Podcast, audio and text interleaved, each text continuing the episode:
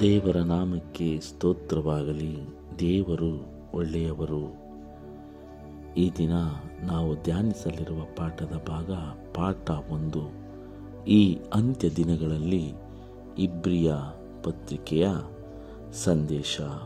ಈ ದಿನ ನಾವು ಭಾನುವಾರ ಡಿಸೆಂಬರ್ ಇಪ್ಪತ್ತಾರು. ಒಂದು ಮಹಿಮಾತಿಶಯವಾದ ಆರಂಭ. ಪ್ರಿಯರೇ, ಈ ಪತ್ರಿಕೆಯಲ್ಲಿರುವ ಬೋಧನೆಯನ್ನು ಮತ್ತು ಇದರಲ್ಲಿ ನಮಗಿರ ಸಂದೇಶವನ್ನು ತಿಳಿದುಕೊಳ್ಳುವ ಮೊದಲು, ಈ ಪತ್ರಿಕೆಯನ್ನು ಅಪೋಸ್ತಲನಾದ ಪೌಲನಿಂದ ಪಡೆದುಕೊಂಡ ಸಭೆಯವರ ಚರಿತ್ರೆಯನ್ನು, ಅವರಿದ್ದ ಸನ್ನಿವೇಶವನ್ನು ನಾವು ಮೊದಲು ಖಂಡಿತವಾಗಿ ತಿಳಿದುಕೊಳ್ಳಬೇಕು. ಪ್ರಿಯರೇ, ಈ ಬೋಧನೆ, ಪೌಲನ ಬೋಧನೆ, ಪೌಲನ ಸಂದೇಶ, ಆ ಒಂದು ಸಭೆಗೆ ಕೊಡಲ್ಪಟ್ಟಿದ್ದರೂ ಸಹ ಇದು ಈ ಅಂತ್ಯಕಾಲದಲ್ಲಿರುವ ನಮಗೆ ಹೀಗೆ ಅನ್ವಯವಾಗುತ್ತದೆ, ನಮ್ಮ ಬದುಕಿಗೆ ಇದು ಎಷ್ಟೊಂದು ಹತ್ತಿರವಾಗಿದೆ ಎಂಬುದನ್ನು ಸಹ ನಾವು ಕಲಿತುಕೊಳ್ಳಬೇಕು. ಹಾಗಾಗಿ ಪೌಲನು ಇಲ್ಲಿ ಇಬ್ರಿಯರಿಗೆ ಬರೆದ ಪತ್ರಿಕೆ ಎರಡನೇ ಅಧ್ಯಾಯ ಮೂರು ನಾಲ್ಕನೇ ವಚನದಲ್ಲಿ ಈ ರೀತಿ ಹೇಳುತ್ತಾನೆ ಪ್ರಿಯರೇ, ನಮ್ಮ ಮುಂದಿಟ್ಟಿರುವ ಈ ಅತ್ಯಂತ ವಿಶೇಷ ರಕ್ಷಣೆಯನ್ನು ನಾವು ಅಲಕ್ಷ್ಯ ಮಾಡಿದರೆ ತಪ್ಪಿಸಿಕೊಳ್ಳುವುದು ಹೇಗೆ? ಇದು ಕರ್ತನಿಂದ ಮೊದಲು ಹೇಳಲ್ಪಟ್ಟಿತ್ತು ಆತನಿಂದ ಕೇಳಿದವರು ಇದನ್ನು ನಮಗೆ ಸ್ಥಿರಪಡಿಸಿದರು ಮತ್ತು ದೇವರು ಅವರ ಕೈಯಿಂದ ಸೂಚಕ ಕಾರ್ಯಗಳನ್ನು, ಅದ್ಭುತ ಕಾರ್ಯಗಳನ್ನು, ನಾನಾ ವಿಧವಾದ ಮಹತ್ ಕಾರ್ಯಗಳನ್ನು ನಡೆಸಿ ಪವಿತ್ರಾತ್ಮ ವರಗಳನ್ನು ತನ್ನ ಚಿತ್ತಾನುಸಾರವಾಗಿ ಅವರಿಗೆ ಅನುಗ್ರಹಿಸಿ ಅವರ ಮಾತಿಗೆ ಸಾಕ್ಷಿ ಕೊಡುತ್ತಿದ್ದನು. ಹೌದು ಪ್ರಿಯರೇ, ಇಲ್ಲಿ ನಮ್ಮ ಮುಂದಿಟ್ಟಿರುವ ವಿಶೇಷವಾದ ರಕ್ಷಣೆ ಎಂದರೆ ಆ ಪರಲೋಕ ರಾಜ್ಯ, ಆ ದೇವರ ರಾಜ್ಯದಲ್ಲಿ ನಾವು ಸೇರುವುದೇ ವಿಶೇಷವಾದ ರಕ್ಷಣೆ. ಈ ಒಂದು ರಕ್ಷಣೆ, ಈ ಒಂದು ವಿಶೇಷವಾದ ವಾಗ್ದಾನ ನಮಗೆ ಕೊಡಲ್ಪಟ್ಟಿದೆ. ನಾವು ಎಲ್ಲರೂ ಯೇಸುಕ್ರಿಸ್ತನ ಎರಡನೇ ಬರೋಣಕ್ಕೆ ಕಾಯುತ್ತಿದ್ದೇವೆ. ಆದರೆ ಈ ಒಂದು ಎರಡನೇ ಬರೋಣದಲ್ಲಿ ಆತನ ಜೊತೆ ನಾವು ಆ ಪರಲೋಕ ರಾಜ್ಯಕ್ಕೆ ಹೋಗಬೇಕಾದರೆ ನಮ್ಮ ಈ ಲೋಕದ ಬದುಕು ಹೇಗಿರಬೇಕು, ಈ ಜೀವನ ಹೇಗಿರಬೇಕು ಎಂದು ಪೌಲನು ಇಲ್ಲಿ ತಿಳಿಸುತ್ತಾನೆ. ನಮಗೆ ಈ ದಿನ ಯೇಸುಕ್ರಿಸ್ತರನ್ನು ಯಾರ್ಯಾರು ಪ್ರೀತಿಸುತ್ತಿದ್ದಾರೋ ಅವರಿಗೆ ಯೇಸುಕ್ರಿಸ್ತರು ನೇರವಾಗಿ ಬಂದು ಹೇಳಿಲ್ಲವಾದರೂ ಆದರೆ ಈ ಬೋಧನೆಯನ್ನು ಕೇಳಿಸಿಕೊಂಡು ಅಂದಿನ ಅಪೋಸ್ತಲರಾದಂತಹ ಆ ಶಿಷ್ಯರು, ಹನ್ನೆರಡು ಜನ ಶಿಷ್ಯರು ಯೇಸುಕ್ರಿಸ್ತನ ಬೋಧನೆಯನ್ನು ಕೇಳಿಸಿಕೊಂಡು ಅವರ ಮುಖಾಂತರ ಯೇಸುಕ್ರಿಸ್ತರು ಅನೇಕ ಅದ್ಭುತ ಕಾರ್ಯಗಳನ್ನು, ಮಹತ್ ಕಾರ್ಯಗಳನ್ನು ಆ ಅಪೋಸ್ತಲರ ಮುಖಾಂತರ ಮಾಡಿದರು. ಅವರ ಸಂಗಡೆ ಪವಿತ್ರಾತ್ಮನ ವರವನ್ನು ಯಾವಾಗಲೂ ಅವರ ಮೇಲೆ ಸುರಿಸಿ ಅವರ ಮುಖಾಂತರ ಈ ಲೋಕಕ್ಕೆಲ್ಲ ಈ ಅದ್ಭುತವಾದ ಸಂದೇಶ ಸಾರಲ್ಪಟ್ಟಿತು. ಅದನ್ನು ಕೇಳಿಸಿಕೊಂಡಿರುವ ನಾವುಗಳು ಹೇಗೆ ಯೇಸುಕ್ರಿಸ್ತನನ್ನು ಹಿಂಬಾಲಿಸುತ್ತಿದ್ದೇವೆ? ಯೇಸುಕ್ರಿಸ್ತರಿಂದ ನೇರವಾಗಿ ಸಂದೇಶವನ್ನು ಪಡೆದಂತಹ ಆ ಅಪೋಸ್ತಲರಾದ ಶಿಷ್ಯರುಗಳು ಅವರು ಅನೇಕ ಅದ್ಭುತ ಕಾರ್ಯಗಳನ್ನು, ಸೂಚಕ ಕಾರ್ಯಗಳನ್ನು ಮಾಡಿ ಆ ದೇವರ ಮಾತಿಗೆ ಸಾಕ್ಷಿ ಕೊಡುತ್ತಿದ್ದರು. ಅದೇ ರೀತಿಯಾಗಿ ಸೂಚಕ ಕಾರ್ಯಗಳ ಜೊತೆಗೆ ಅದ್ಭುತವಾದ ಸ್ವಸ್ಥತೆಗಳು, ಅಂದರೆ ರೋಗಗಳನ್ನು, ಕುರುಡರನ್ನು, ಕುಂಟರನ್ನು ವಾಸಿ ಮಾಡುವುದು, ದೆವ್ವವನ್ನು ಬಿಡಿಸುವುದು ಮತ್ತು ಪವಿತ್ರಾತ್ಮ ವರಗಳ ಅಭಿಷೇಕ ಮುಂತಾದವುಗಳನ್ನು ಹೊಸ ಒಡಂಬಡಿಕೆ ವಿವರಿಸುತ್ತದೆ ಪ್ರಿಯರೇ.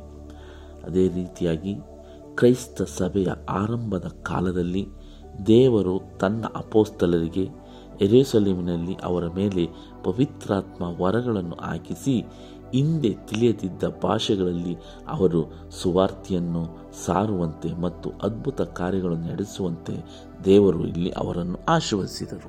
ಹೌದು ಪ್ರಿಯರೇ. ಆ ಕ್ರೈಸ್ತ ಸಭೆಯ ಆರಂಭದಲ್ಲಿ ಅಪೋಸ್ತಲರಿಗೆ ಅನೇಕ ವರಗಳನ್ನು ದೇವರು ಅನುಗ್ರಹಿಸಿದರು. ಅದರಲ್ಲಿ ತಿಳಿಯದಿದ್ದ ಭಾಷೆಗಳನ್ನು ಕಲಿತು ಮಾತನಾಡುವಂಥ ಅವಕಾಶವನ್ನು, ಆಶೀರ್ವಾದವನ್ನು ಮಾಡಿದರು. ಅದೇ ರೀತಿ ಅವರ ಮುಖಾಂತರ ಅನೇಕ ಅದ್ಭುತ ಕಾರ್ಯಗಳನ್ನು, ಸೂಚಕ ಕಾರ್ಯಗಳನ್ನು ಮಾಡಿ ಈ ಲೋಕದ ಮುಂದಿನ ರಕ್ಷಣೆ ಹೇಗಿದೆ. ಆ ಪವಿತ್ರವಾದ ರಕ್ಷಣೆಯನ್ನು ಹೇಗೆ ಕಾಪಾಡಿಕೊಳ್ಳಬೇಕು, ಪಡೆದುಕೊಳ್ಳಬೇಕು ಎಂಬ ಒಂದು ಸುವಾರ್ತೆಯನ್ನು ಅವರ ಮೂಲಕ ಈ ಲೋಕಕ್ಕೆ ದೇವರು ಸಾರುತ್ತಾರೆ. ಅದೇ ರೀತಿ ಅಪೋಸ್ತಲರ ಕೃತ್ಯ ಎರಡನೇ ಅಧ್ಯಾಯ ಮೂರನೇ ಅಧ್ಯಾಯಗಳಲ್ಲಿ ಫಿಲಿಪ್ಪನು ಇದೇ ಒಂದು ವಿಷಯದ ಕಾರ್ಯವಾಗಿ ಅದ್ಭುತ ಕಾರ್ಯಗಳನ್ನು ಸಮೇರಿಯ ಸೀಮೆಯಲ್ಲಿ ನಡೆಸುತ್ತಾನೆ. ಅಪೋಸ್ತಲರ ಕೃತ್ಯಗಳು ಎಂಟನೇ ಅಧ್ಯಾಯದಲ್ಲಿ ಪೇತ್ರನು ಯೊಪ್ಪದಲ್ಲಿ ಕೈಸರಿಯಲ್ಲಿ ತನ್ನ ಅದ್ಭುತ ಕಾರ್ಯಗಳನ್ನು, ಮಹತ್ ಕಾರ್ಯಗಳನ್ನು ನಡೆಸುತ್ತಾನೆ. ಅಪೋಸ್ತಲ ಕೃತ್ಯಗಳು ಒಂಬತ್ತು ಮತ್ತು ಹತ್ತನೇ ಅಧ್ಯಾಯದಲ್ಲಿ ಪೌಲನು ಅಸ್ಯಾ ಸೀಮೆ, ಅಂದರೆ ಏಷ್ಯಾ ಖಂಡ ಮತ್ತು ಏರೋಪ್ ಸೀಮೆಯಲ್ಲಿ ಸುವಾರ್ಥ ಸೇವೆಯನ್ನು ಮಾಡುತ್ತಾನೆ. ಅದೇ ರೀತಿಯಾಗಿ ಅಪೋಸ್ತಲ ಕೃತ್ಯಗಳು ಹದಿಮೂರರಿಂದ ಇಪ್ಪತ್ತೆಂಟನೇ ಅಧ್ಯಾಯಗಳನ್ನು ನಾವು ಗಮನಿಸಿದಾಗ ಅಲ್ಲಿ ನಡೆದಂತಹ ಘಟನೆಗಳು, ಮಹತ್ ಕಾರ್ಯಗಳು, ಅನುಭವಗಳು, ಅನೇಕ ವಿಧವಾದಂತಹ ನೋವು, ಸಂಕಟಗಳನ್ನು ಪೌಲನ್ನು ಎದುರಿಸುತ್ತಾನೆ. ಆ ಒಂದು ಎಲ್ಲ ಸಂದರ್ಭದಲ್ಲೂ ಅವನಿಗೆ ಬಂದಂಥ ಈ ಎಲ್ಲ ದುಷ್ಟ ಶಕ್ತಿಗಳ ಆ ಒಂದು ಸಂಕಟದಿಂದ ಬಿಡುಗಡೆ ಹೊಂದಿ ರಕ್ಷಣೆ ಹೊಂದುತ್ತಾನೆ. ಅನೇಕ ವಿಧವಾದ ದಂಡನೆಯಿಂದ ತಪ್ಪಿಸಿಕೊಂಡು ರಕ್ಷಣೆ ಪಡೆದುಕೊಳ್ಳುವ ಅಂತಹ ಸ್ಥಿತಿಗೆ ಪೌಲನು ಬರುತ್ತಾನೆ.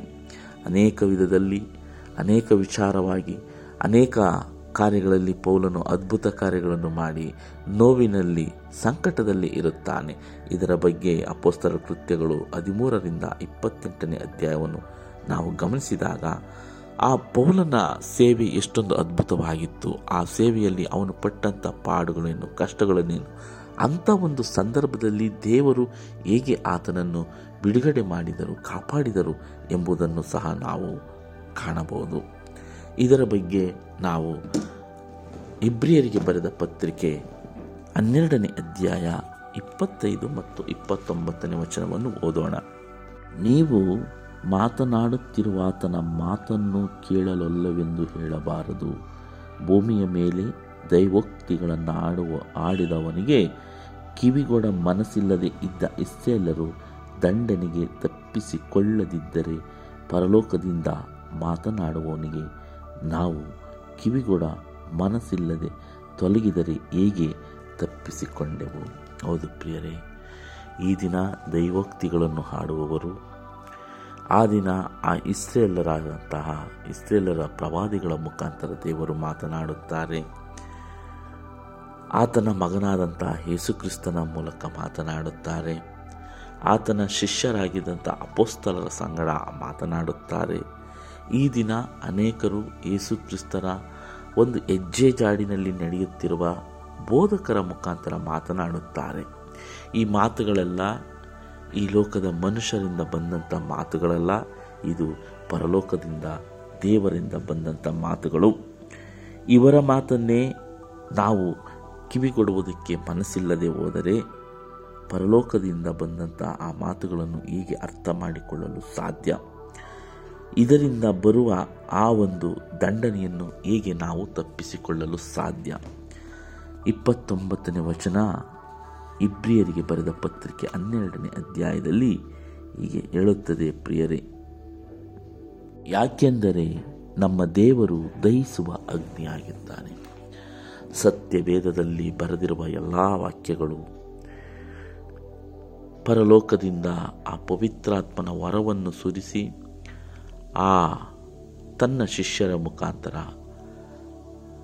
ತನ್ನ ಪ್ರವಾದಿಗಳ ಮುಖಾಂತರ ದೇವರು ಬರೆಸಿದ್ದಾರೆ. ಹಾಗಾಗಿ ಇದು ಮಾನುಷ ಬುದ್ಧಿಯಿಂದ ಉಂಟಾದದ್ದಲ್ಲ ಎಂದು ಎರಡನೇ ಪೇತ್ರ ಒಂದನೇ ಅಧ್ಯಾಯ ಇಪ್ಪತ್ತೊಂದನೇ ವಚನದಲ್ಲಿ ನಾವು ಕಾಣಬಹುದು. ದೀರ್ಘವಾಗಿ ಆಲೋಚನೆ ಮಾಡಿದಾಗ ಇದರಲ್ಲಿರುವ ಅದ್ಭುತವಾದ ಸತ್ಯಗಳು, ಮಹೋನ್ನತವಾದ ಸತ್ಯಗಳನ್ನು ನಾವು ಕಾಣಬಹುದು. ಪ್ರಿಯರೇ, ದೇವರ ಸಂಗಡ ನಾವು ಅತ್ಯುತ್ತಮವಾದ ಒಡಂಬಡಿಕೆಯನ್ನು ಮಾಡಿಕೊಂಡಾಗ ಮಾತ್ರ ಸತ್ಯವೇದ ನಮಗೆ ಸಂಪೂರ್ಣವಾಗಿ ಅರ್ಥವಾಗುತ್ತದೆ. ಹಾಗಾಗಿ ಆ ಅತ್ಯುತ್ತಮವಾದ ಸಂಬಂಧವನ್ನು ಹೊಂದಿದ್ದಂತಹ ಪ್ರವಾದಿಗಳು, ಅಪೋಸ್ತಲರು, ಯೇಸುಕ್ರಿಸ್ತರ ಮುಖಾಂತರ ಈ ಒಂದು ಸಂದೇಶ ಈ ಭೂಮಿಗೆ ನಮಗೆ ಕೊಡಲ್ಪಟ್ಟಿದೆ. ಹಾಗಾಗಿ ಈ ಒಂದು ಅಂತ್ಯಕಾಲದಲ್ಲಿ ಇರುವ ನಾವು, ಈ ಒಂದು ಸಂದೇಶವನ್ನು ಹೇಗೆ ನಾವು ಬಳಸಿಕೊಳ್ಳುತ್ತೇವೆ, ಈ ಒಂದು ಸತ್ಯವೇದದಲ್ಲಿರುವ ವಾಕ್ಯಗಳನ್ನು ಹೇಗೆ ನಾವು ಅರ್ಥ ಮಾಡಿಕೊಳ್ಳುತ್ತೇವೆ. ನಾವು ಮಾನಸಾಂತರ ಪಟ್ಟ ಒಂದು ಕತೆ ಹೇಗಿದೆ. ಯಾವ ರೀತಿಯಲ್ಲಿ ನಾವು ಯೇಸುಕ್ರಿಸ್ತರನ್ನು ರಕ್ಷಕನಾಗಿಯೂ ಕರ್ತನನ್ನಾಗಿಯೂ ಅಂಗೀಕರಿಸುವುದಕ್ಕೆ ನಮ್ಮ ವಿಶ್ವಾಸವು ಮತ್ತು ನಮ್ಮ ನಂಬಿಕೆಯು ನಮ್ಮನ್ನು ದೃಢಪಡಿಸಿತು. ದೇವರು ನಮ್ಮನ್ನು ತನ್ನ ಕಡೆಗೆ ಸೆಳೆದುಕೊಳ್ಳಲು ನಮ್ಮ ಜೀವಿತದಲ್ಲಿ ಮೊಟ್ಟ ಮೊದಲು ಮಾಡಿದ ಕೆಲಸಗಳನ್ನು ಆಗಾಗ್ಗೆ ನೆನೆಯುವುದು ಎಷ್ಟು ಒಳ್ಳೆಯದಾಗಿದೆ. ಹೌದು ಪ್ರಿಯರಿ, ಈ ದಿನ ಅನೇಕ ಮಕ್ಕಳು ಯೇಸುಕ್ರಿಸ್ತರನ್ನು ನಂಬುತ್ತಾರೆ. ಅವರ ಬದುಕಿನಲ್ಲಿ ಮಾಡಿದಂತಹ ಅದ್ಭುತ ಕಾರ್ಯಗಳಿರ್ಬೋದು. ಅವರ ಬದುಕಿನಲ್ಲಿ ಆದಂತಹ ಬದಲಾವಣೆಗಳಿರಬಹುದು ಅನೇಕರು ಅನೇಕ ವಿಧದಲ್ಲಿ ಯೇಸುಕ್ರಿಸ್ತರನ್ನು ಪ್ರೀತಿಸುತ್ತಾರೆ. ಅನೇಕ ವಿಧವಾದ ಆಶೀರ್ವಾದಗಳನ್ನು ಪಡೆದಿದ್ದಾರೆ. ಆದರೆ ಆ ಒಂದು ಕಾರ್ಯವನ್ನು ನಾವು ಎಷ್ಟು ಮಾತ್ರಕ್ಕೆ ನೆನಪು ಮಾಡಿಕೊಳ್ಳುತ್ತೇವೆ? ಹೌದು. ಹಾಗಾಗಿ ಈ ಒಂದು ವಚನಗಳು ಪೌಲನ್ನು ಹೇಳಿದಂತಹ ಎರಡನೇ ಅಧ್ಯಾಯ ಎರಡು ಮೂರರಲ್ಲಿ ಈ ವಾಕ್ಯಗಳನ್ನು ಪ್ರವಾದಿಗಳ ಮುಖಾಂತರ, ಯೇಸುಕ್ರಿಸ್ತನ ಮುಖಾಂತರ ಅಪೋಸ್ತರರ ಮುಖಾಂತರ ಈ ವಾಕ್ಯಗಳನ್ನು ನಮಗೆ ದೇವರು ದಯಪಾಲಿಸಿದ್ದಾರೆ. ಆದರೆ ಅದರಲ್ಲಿ ಪವಿತ್ರಾತ್ಮನ ಶಕ್ತಿಯಿಂದ ದಯಪಾಲಿಸಿದ್ದಾರೆ. ಹಾಗಾಗಿ ಪ್ರತಿಯೊಂದು ವಾಕ್ಯವು ನಮಗೆ ಈ ಒಂದು ಅಂತ್ಯಕಾಲದಲ್ಲಿ ಅನ್ವಯವಾಗುತ್ತದೆ. ಇದನ್ನು ನಾವು ಹೇಗೆ ಗಮನವಿಟ್ಟು ತಿಳಿದುಕೊಂಡು ನಮ್ಮ ಬದುಕಿನಲ್ಲಿ ದೇವರನ್ನು ನಂಬಲು ಕಾರಣವೇನು? ಯಾಕೆ ನಾವು ದೇವರನ್ನು ನಂಬಿದ್ದೀವಿ? ಇದರಿಂದ ನಮ್ಮ ಬದುಕಿನಲ್ಲಿ ಆದ ಪ್ರಯೋಜನವೇನು? ನಮ್ಮ ಹೃದಯಗಳಲ್ಲಿ ಪವಿತ್ರಾತ್ಮನು ಯಾವ ರೀತಿ ಕೆಲಸ ಮಾಡಿದ ಎಂಬುದನ್ನು ನಾವು ನೆನೆಸಿಕೊಂಡು ಆ ಒಂದು ಅಂತ್ಯ ದಿನವಾಗಿರುವ ಈ ಸಂದರ್ಭದಲ್ಲಿ ಹೆಚ್ಚು ದೇವರ ವಾಕ್ಯಕ್ಕೆ ಗಮನ ಕೊಡಬೇಕೆಂದು ಪೌಲನು ಇಲ್ಲಿ ಎಚ್ಚರಿಸುವಂತವನಾಗಿದ್ದಾನೆ. ಇಬ್ರಿಯರಿಗೆ ಬರೆದ ಪತ್ರಿಕೆಯಲ್ಲಿ ಇದೇ ಮಾತನ್ನು ಪೌಲನು ಇಬ್ರಿಯರಿಗೂ ಈ ಅಂತ್ಯಕಾಲದಲ್ಲಿರುವ ನಮಗೂ ತಿಳಿಸುವಂತವನಾಗಿದ್ದಾನೆ ಪ್ರಿಯರೇ. ಹಾಗಾಗಿ ನಾವು ಎಚ್ಚರಿಕೆಯಿಂದ ಈ ಪೌಲನ ಸಂದೇಶವನ್ನು ಕೇಳಿಕೊಂಡು ಈ ಒಂದು ತ್ರೈಮಾಸಿಕದಲ್ಲಿ ಅನೇಕ ವಿಷಯಗಳನ್ನು ಕಲಿಯೋಣವೆಂದು ಈ ಪಾಠ ನಮಗೆ ಕಲಿಸಿಕೊಡುತ್ತದೆ. ಮತ್ತೆ ಮುಂದಿನ ಪಾಠದಲ್ಲಿ ಭೇಟಿಯಾಗೋಣ. ವಂದನೆಗಳೊಂದಿಗೆ. ಆಮೇನ್.